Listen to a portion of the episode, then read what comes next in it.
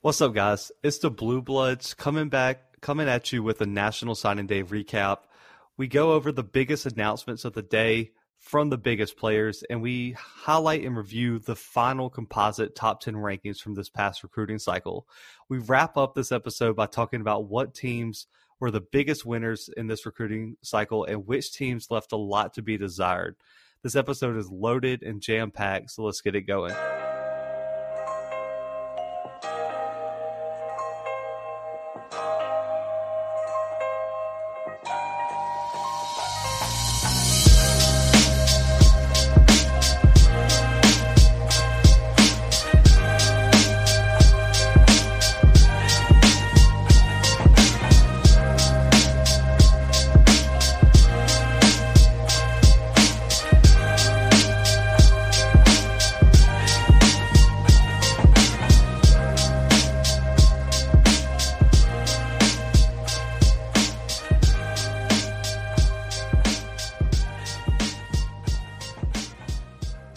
Start just kind of highlighting some of the bigger players that made announcements, made their decisions on where they're going to take their talent. And we'll start with Jordan Burch, who, you know, we're recording this a day later than we planned on just because of Jordan Burch and Zachary Evans being selfish and taking away from the great content that you guys tune in to get. Jordan Burch, we are recording February 6th. It's like 10 o'clock about two hour two or two or so hours ago, Jordan Burch finally sent in his national letter of intent to South Carolina. He's going to stay in Columbus, and based on all reports I can find, it's due to the fact that there were family members who didn't think that was the best decision for him, and because of this, they were trying to convince him to go to LSU because they said that was his best chance to win a national championship and make the most out of his college career. Yeah, I'll be honest with you. I mean, as much as I would have loved to see this kid in Baton Rouge next season, um, as much as I would have loved to see him in purple and gold, I'm at the end of the day, I'm glad that he did what he felt was best for himself. If if that report's true, um, you know, I've heard it the other way too, but I'm not an insider like Zach, so I'll take his word for it. Um, but no, I mean, I think the kids should be able to decide where they want to go. I mean, they're the ones spending three, four years at this school. Um, trying to get that, I mean, get that paycheck eventually from the NFL, but obviously, but, um, I mean, but it's their lives. Let them do what they feel like is right. Um, and I don't really think it's anybody else's place to try to step in and sway them one way or the other. No, it's definitely not. And you see a lot of this selfishness all the time on National Signing Day. Those the, the people in, that supposedly think they have a say really they really don't. They weren't out there practicing with uh, these kids. They weren't in the game with them. So I just I, I, hate seeing this. And you know, to highlight another player we waited on, Zachary Evans. Oh he, man, we, we held off on on this episode mostly because of him, and it's because he announced on Instagram Live that he was going to announce today. But now there's a bunch of reports coming out that he's not eligible to sign until March, and this but, is due and this is due to like previous issues with his letter of intent that he signed with Georgia.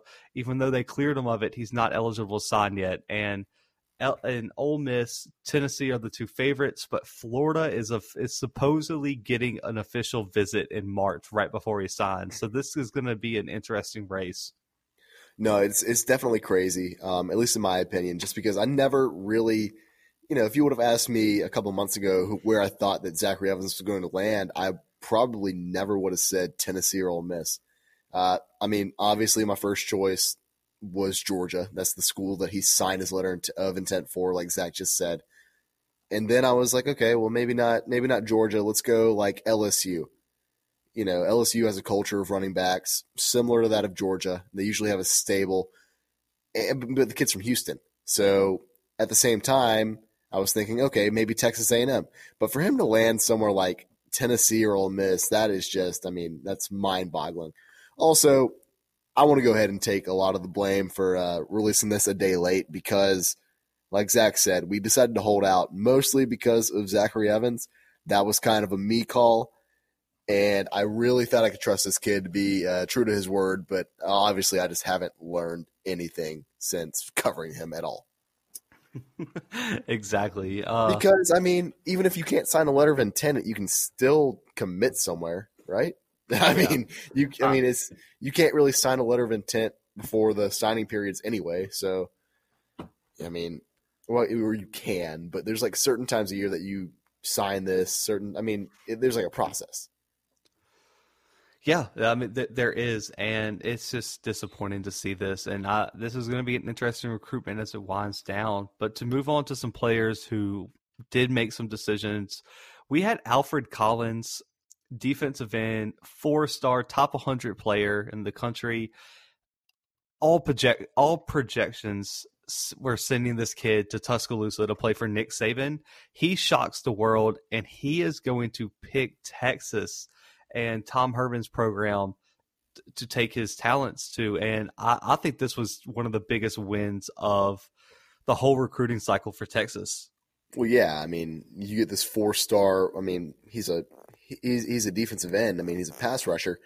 Uh, it's great for Texas. I think it's you know I can't really judge the kid's decision, like because he is a kid, like I just said. But man, I he would have his career would be. I mean, so much different if he went to Alabama. Yeah, and I mean, honestly, you probably have a chance to play immediately. They're they're losing a lot of defensive talent, so That's what I'm saying. And they have It's a- players coming back too, so he'd have like an all star cast around him, and then he'd have his shot to start day one potentially. I just I, I didn't see this coming. To be honest with you guys, on the preview episode, I thought I really thought this kid was headed to Tuscaloosa, and you know, uh, here's another loss for Alabama, and that's Jason Jones, defensive tackle. He's been committed for a while, four star defensive tackle, and on National Signing Day, out of nowhere, he has flipped to Oregon. I, I, I didn't see it coming. I'm not going to lie to you guys. I thought Saban had this one wrapped up as a you. You hardly ever see longtime Alabama commits flip like this. No, you you hardly ever do, and especially I mean in Alabama's backyard. I mean, this kid's from the state of. He's from Calera, Alabama, and he just all of a sudden decides, you know what? Let's go to Oregon. Let's go. Let's go two thousand miles away to play. For I mean, who chooses Oregon over Alabama if you have the choice? Uh, to be fair, this just speaks volumes to me about the type of program Mario Cristobal is building up in Eugene. That's I fair. think this Oregon team is on an uh, on a strong upward trajectory, and I think this is just another example of the different culture that he's building um, after you know the dark the dark ages after Chip Kelly took his uh, took it took his whole pretty much whole staff and everything to the NFL, and Oregon went through some rough times with Willie Taggart and Mark Helfrich and all these other coaches, but Mario Cristobal is building a serious culture, and I think it's I, I really think they could be the next. I, I'm not going to say they're going to win national championships like this. They're going to be the, the the so Clemson is an SEC type team in the ACC. That's what Oregon's being built into in the Pac-12. Oregon's going to be a little Pac-12 program, um, a little SEC program in the Pac-12 very soon. Yeah, let me go ahead and translate for all of you that aren't SEC fans, uh, because I know that we have listeners across the nation. What Zach means to say when he says they're going to be a little SEC program, he means that they're just going to be a good football team that's not in the SEC. So, uh, sorry if we if we offended anybody with that, but uh, Zach, let, us hear more. what do you have to say? Yeah. Um, and another, the only pro, so uh, I had someone ask me this, and they said on the on the recruiting podcast, I also released a uh, article today about the biggest bust in college football history or, or the past decade in recruiting. Uh, there was a there was a lot of uh, SEC players, and there's a lot of SEC talk on the podcast today. There was a lot of SEC talk on the preview episode, and it's just because the SEC is recruiting better players, guys. Um, you know, you guys want to hear about the five star players, the four star players, the top 100 players. Well, the SEC is eating those up. And uh, we have to talk about the players you guys want to hear about. So there's nothing we could do about that. And to move on from this, Malachi Wideman, uh, we highlighted him in the preview episode. He visited Ole Miss the last weekend of the weekend before signing day. And I said he's a threat to flip from Florida State to Ole Miss he flipped to Tennessee out of nowhere. Yeah, it's I I don't know what's going on in Knoxville, but apparently Jeremy Pruitt has just opened up the garage because I mean they ended they ended up at, as the tenth ranked team in terms I mean by recruiting terms this year. What? Are you kidding me? I mean they were 13 last year, but to finish in the top 10 for this Tennessee program, that is just, I mean, I know I criticize Jeremy Pruitt a lot, but I mean, how can you? How can you when he's pulling in a top 10 recruiting class in the nation? Yeah, I mean, when's the last time Tennessee had a top 10 recruit class? I mean, maybe that one year Lane Kiffin was there. if that, maybe. if that, to be completely honest with you. And Tennessee got some studs this year. And if they land Zachary Evans, it's over. I mean, it's they're just done for. Come on, man. Go that, ahead and put them as a contender. I mean, the SEC West or SEC East at least. This is the team that lost to Georgia State. yeah, but I mean, you give them. And I understand that these recruiting classes sometimes don't mean much. I mean, Georgia's had the number one recruiting class. Well, they have it right now, and they had it last year. And I mean, look at Georgia; they lost to South Carolina this year. Um, they lost in the SEC. They can't win an SEC championship. That's just a fact. Um, but I don't know. It, it's it's something about this um, that just feels different about this Tennessee team. I feel yeah. like they can definitely get it done. I mean, I think Jeremy Pruitt, you know, and, and as much as I've criticized him, this is going to come as a shock. I think he's a good coach. I think he's a better coordinator, but I do think he's a decent head coach. Yeah, I, I think he's done a great job at Tennessee outside of losing to you know BYU and Georgia State to start the season. But I mean, Tennessee was on a roll toward the end of the season. That's what I'm saying. Uh, but you know, so, to finish this segment up with two other SEC East programs, we have Broderick Jones. All you right. know, top ten player in the country. I think he was number one offensive tackle in the country. Sticks with his Georgia commitment. There were some rumors that Illinois and Auburn were in it, and there were a lot of rumors the day the uh, the morning of signing day that Broderick Jones was going to wait till March, like Zachary Evans, and take those visits to Illinois and Auburn. And he ended up a long, drawn out ceremony. Eventually, got in his letter to Georgia, and the Bulldogs keep probably their best target in their class so far. Let me say this because I got bombarded with text messages yesterday or the other day whenever we released this podcast. Um, on well, I guess it was on Monday, so I got the text on like Tuesday, Wednesday. Anyway, um, I told you, we, we told you so. We knew he was going to stay with Georgia. Uh, you know, I had I had Auburn fans in my ear.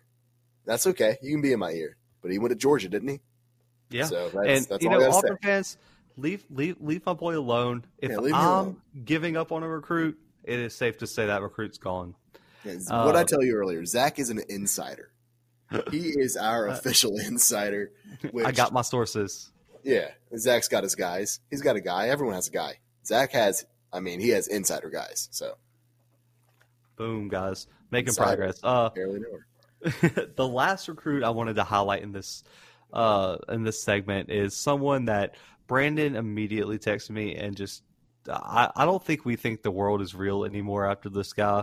It's, Avantae Williams I don't know what happened. Someone got paid, someone died, someone got threatened with their life.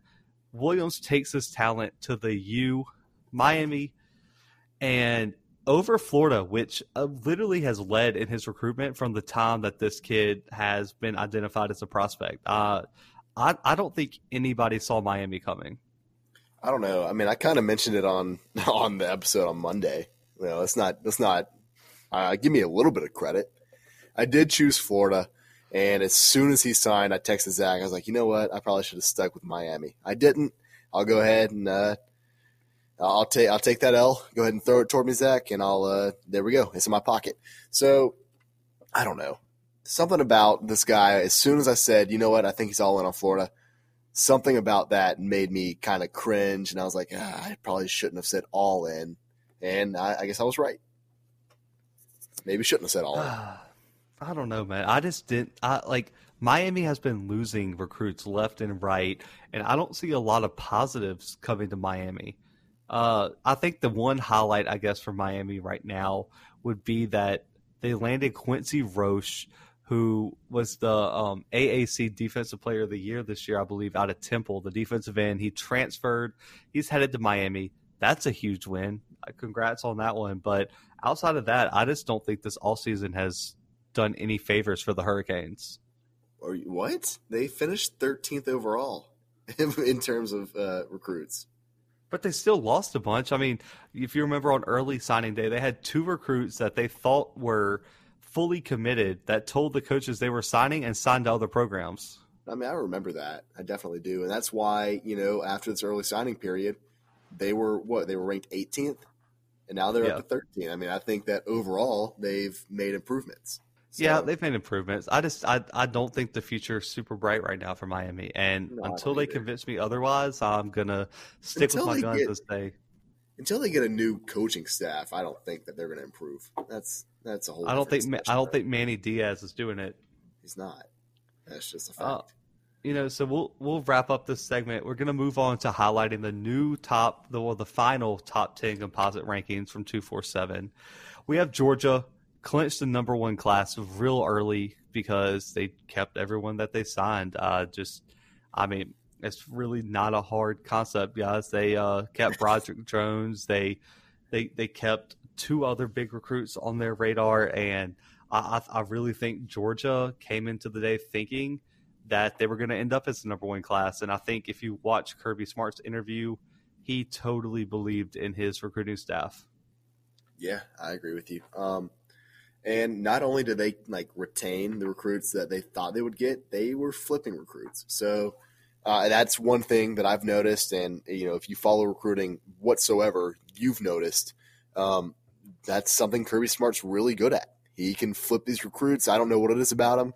Um, maybe he's got a fat wallet. That's a that's a discussion for another day. But Georgia is just steady flipping these recruits. Yeah, they they are, and it's just so interesting. And then to you know round up the top five, you have Alabama at number two, Clemson at three, LSU at four, and Ohio State at five. I think uh, that's what we expected, though.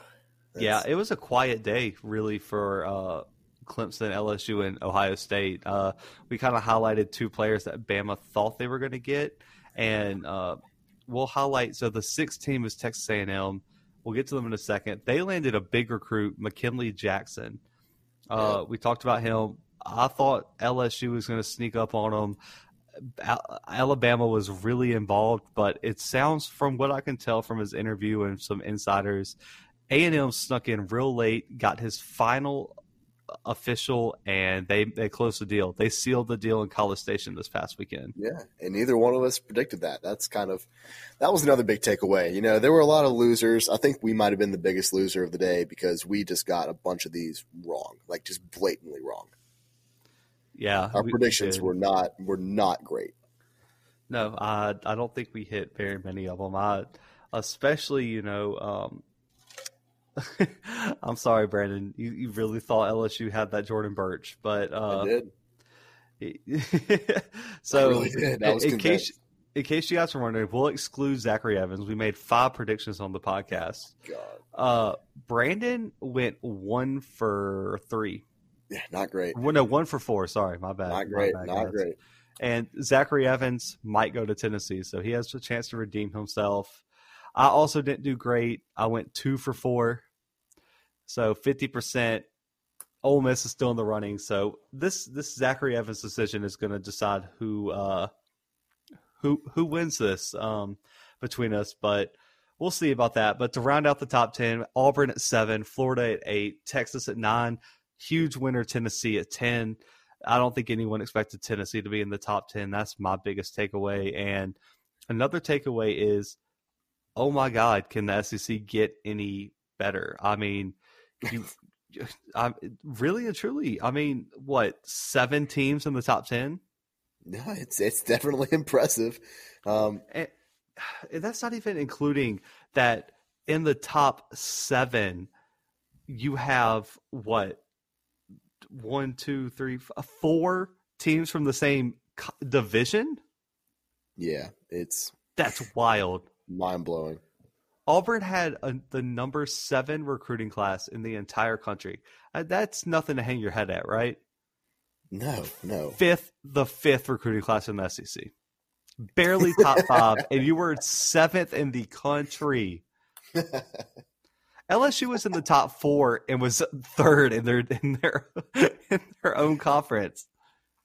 This is why we are the SEC podcast, guys. I I, I don't want to give in because Zach is just filling this podcast with propaganda about the SEC, and I'm an SEC guy. Like I, you know, I'll defend the SEC sometimes. I'm mostly just an LSU fan. I'm not really an SEC fan, but yeah, I mean, let's let's not beat around the bush. This is this conference. I mean, as a whole, it just has to be the best in the in the country, right?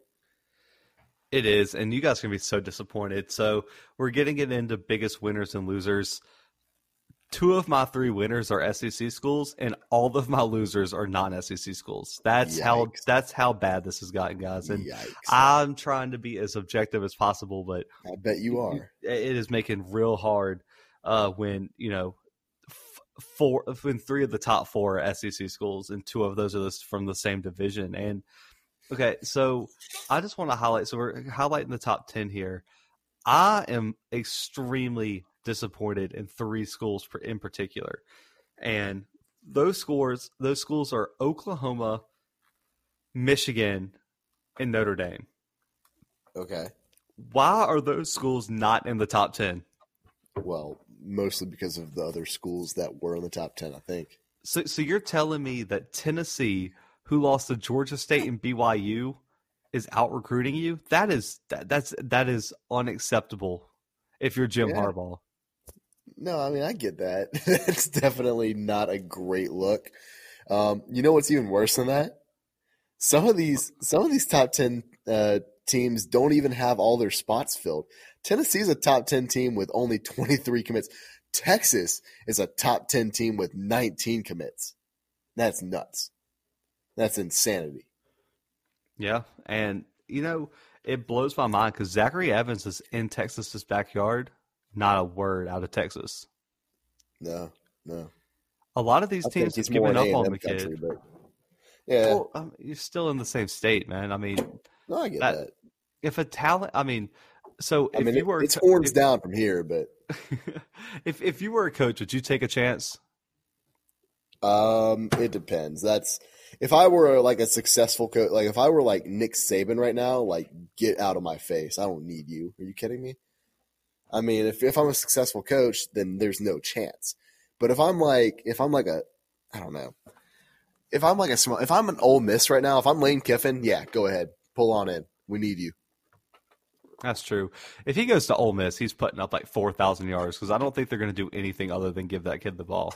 Dude, they already just they all they do is run. So, you know, we're getting off track here, guys. I wanted to highlight the top ten, some teams that should have been in it, some teams that wow really were putting Tennessee at the top ten, the SEC dominance. So we're going to move on. This is these are the segments that you guys will be looking forward to the most your biggest winners, your biggest losers. We're going to start out with the winners because good news first, bad news last.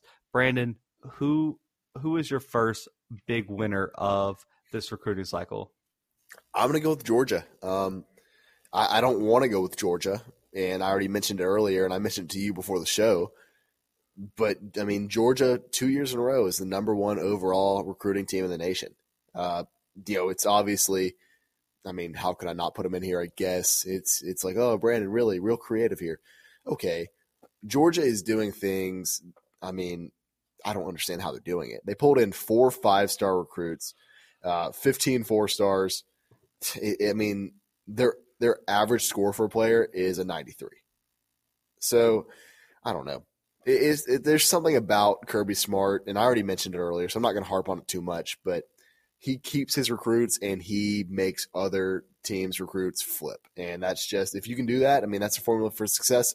Maybe not a formula to win a national championship, but it's something. Yeah, I, I just think it was the obvious pick, so I went with another SEC program. I, I, think Georgia had an amazing uh, recruiting cycle. I think they're going to keep recruiting at a very, very, very high level. And I, I would say my next team is Texas A&M. Uh, okay.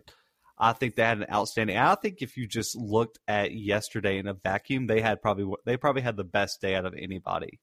I mean, McKinley Jones picking them.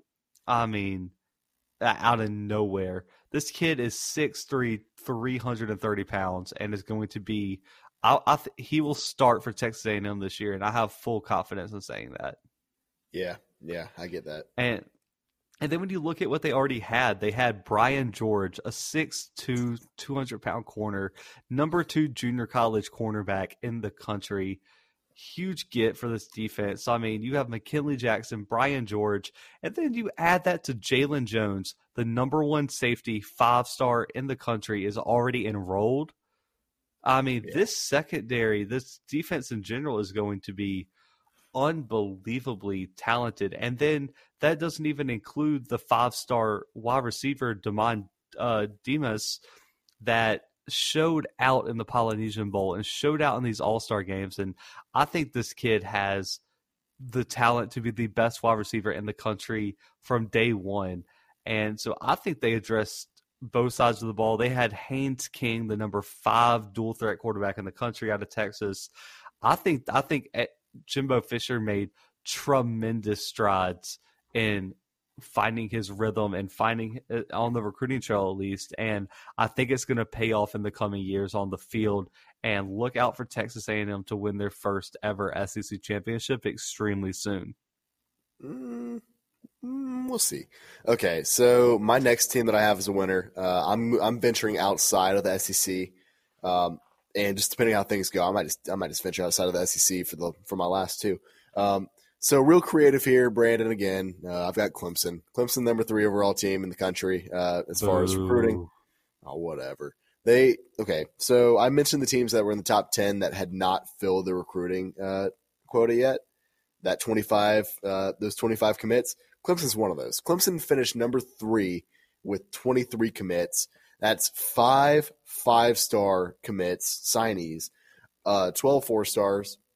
Not only do they have those five five stars, three of those five stars are in the top 10 recruits in the nation. They've got Bryan Bresee, the def- that defensive tackle, that's the number one overall recruit this year. Um, they also have Myles Murphy, uh, defensive end, at number seven, and rounding it up at number 10, they've got DJ Uiagalelei, whatever, th- that guy. Um, quarterback out of uh, out of California. So obviously, I mean, whatever. it's cliche. I get it. That's my number two team as a winner. Mm. I'm gonna stay with the SEC for my number two team. My next and team will be three. out of the SEC. Oh, okay. This th- th- this one is going to shock a lot of listeners. Brandon might bang his head, you know, fainting oh, on this one. I have the Arkansas Razorbacks Ugh. as one of my biggest winners for this recruiting period. Chad Morris, head coaching uh, tenure at Arkansas, horrible. Coming into the day yesterday, they only had five early enrollees.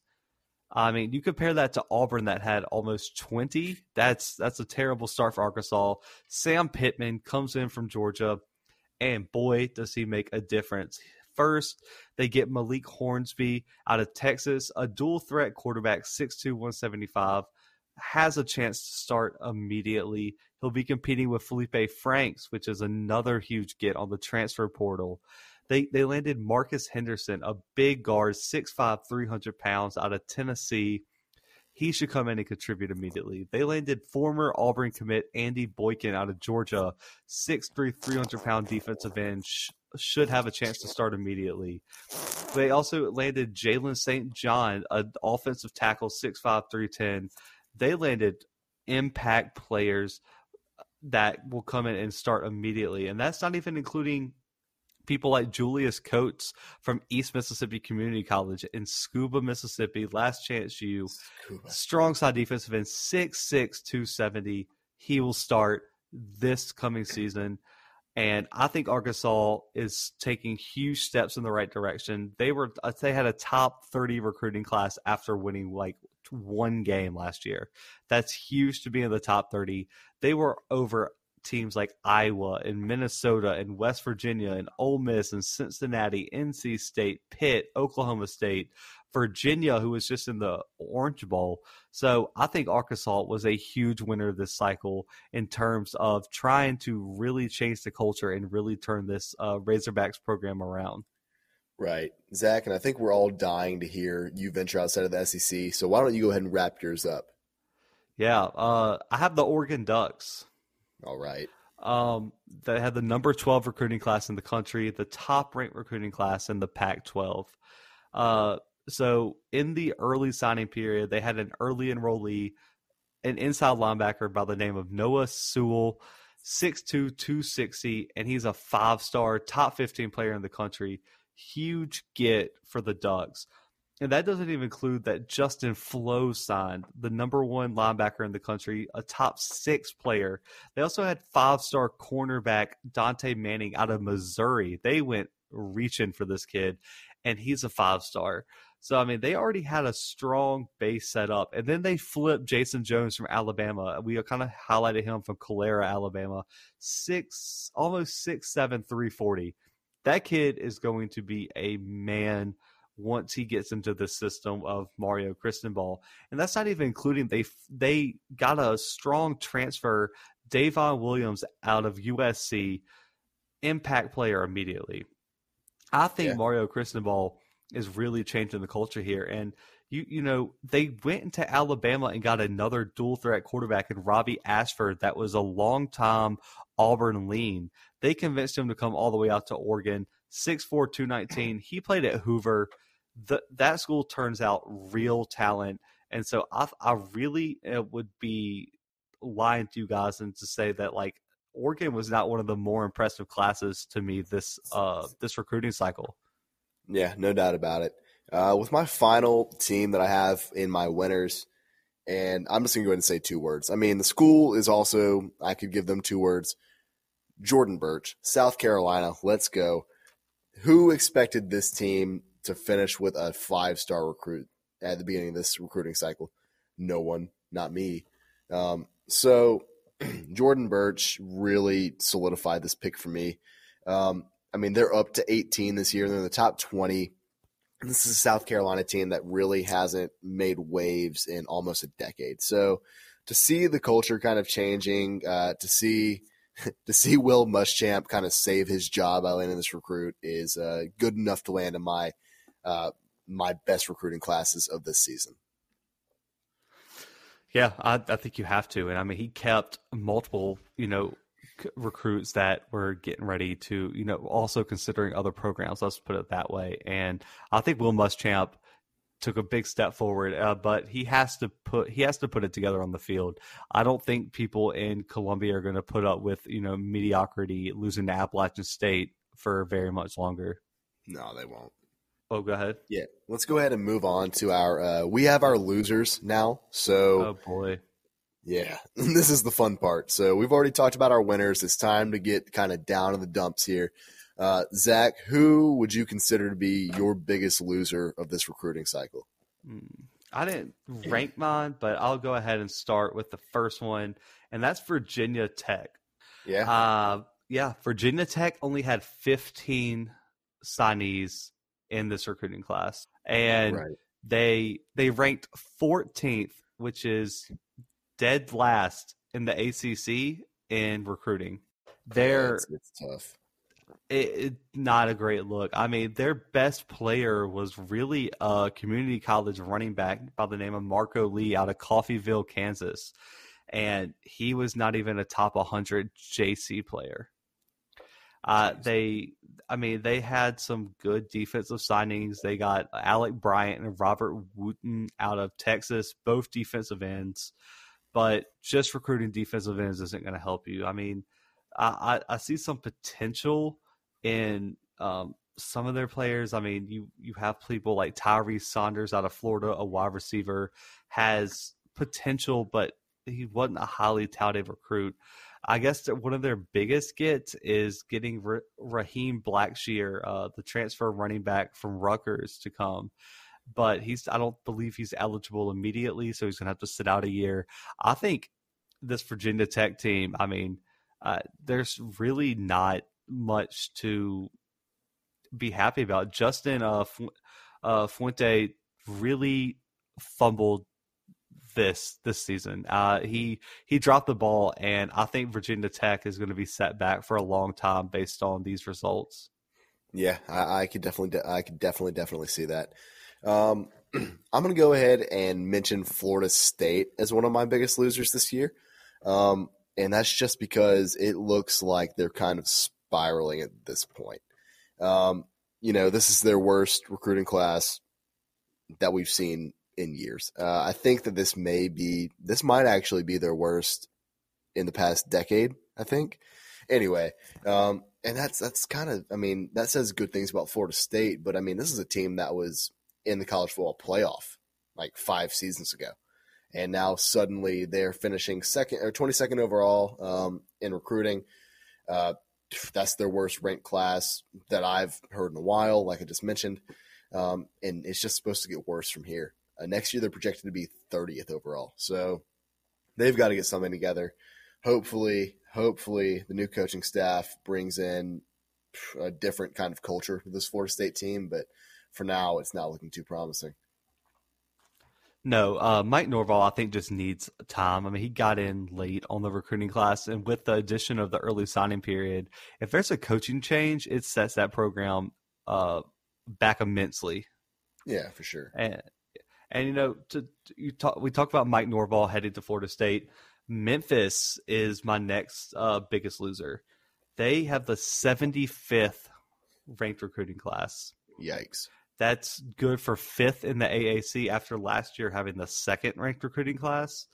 They it did impress me uh, really and truly with many of their signings. Uh, I've I've really there's nobody here to highlight that like the average person would know, and that's that's really disappointing coming from a program that's producing NFL talent like Antonio Gibson and has a real chance to win the AAC again their biggest get really is uh, Quindarius Taylor out of um, community college, out of uh, Copiah Lincoln Community College in Mississippi. Uh, he's a wide receiver. I think he's got some potential. I think he could be the next Antonio Gibson, but um, I, I, don't see. I don't think he has the explosiveness. I think he'll be more of a deep threat. He's six two, so he has a lot more size than Antonio Gibson. I don't think he has the running ability. And then you have Keelan Brown out of Zachary, Louisiana. Never heard of the sound Zachary, Louisiana, but he's a little undersized dual threat quarterback. He's only about 5'10, 5'11. Not a highly sought, uh, sought after recruit. I think Memphis really took a step back in this recruiting class. And it's a shame that the coaching staff couldn't build on their championship, uh, their conference champion last year and a Cotton Bowl appearance. Yes, we just talked about coaching changes affecting it, but if you're stepping into a program that just won a conference championship, you should be able to hit the ground running better than other coaches and other coaching staffs. Right. I definitely agree with you. Um, I'm going to go ahead and move on to. I only had two schools for my biggest loser. So my my final school, and I think we have to touch on them.